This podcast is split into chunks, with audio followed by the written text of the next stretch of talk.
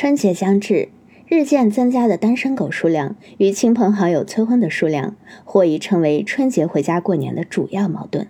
目测这个矛盾将持续。抱歉，这个日期不可估量。大家好，我是紫墨小仙，一枚坐标日本的留学党加吃瓜群众，被催婚很多年资深的萌妹子一枚。这期节目呢，和大家聊聊，如果春节被催婚，你该如何不失礼貌的绝地反击？你有没有想过，你害怕被催婚，到底是害怕什么呢？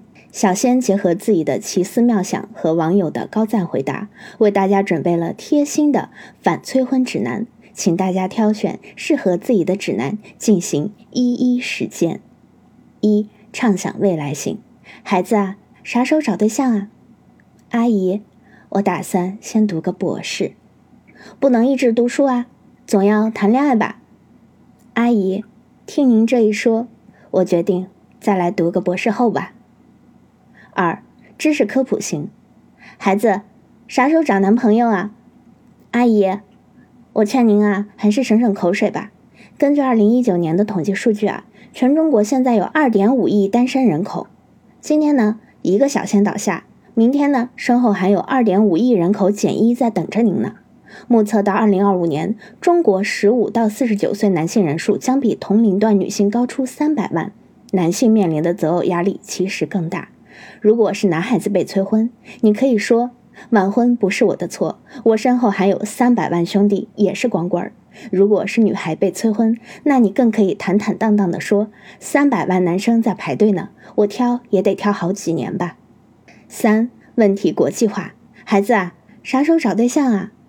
阿姨，您不知道，现在除了新冠在全世界流行，人口老龄化也是。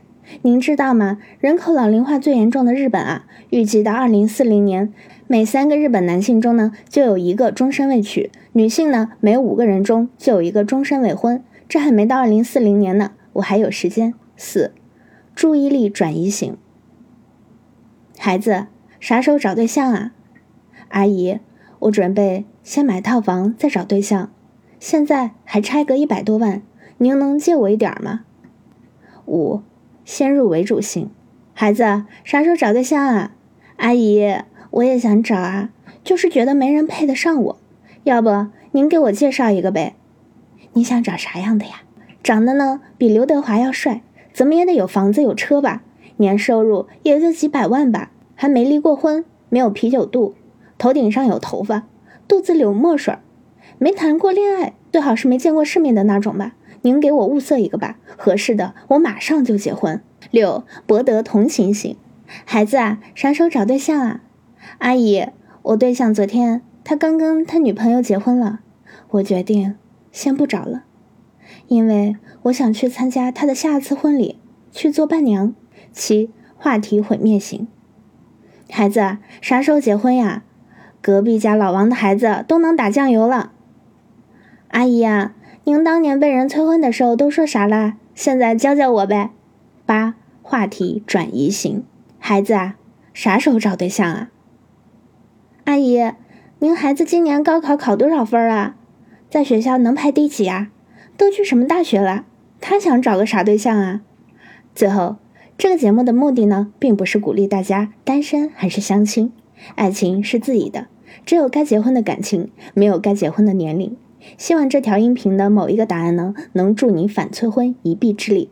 更希望助你找到内心的答案。如果你能找到真爱，那么请深爱；如果还是一个人呢，也请单身的心甘情愿。最后提前祝你新春快乐！别因为害怕催婚而不敢回家过年。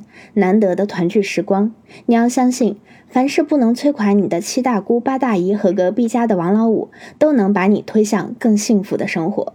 我是子墨小仙，更多有趣有料的故事，请订阅专辑《零卡电波》。再会。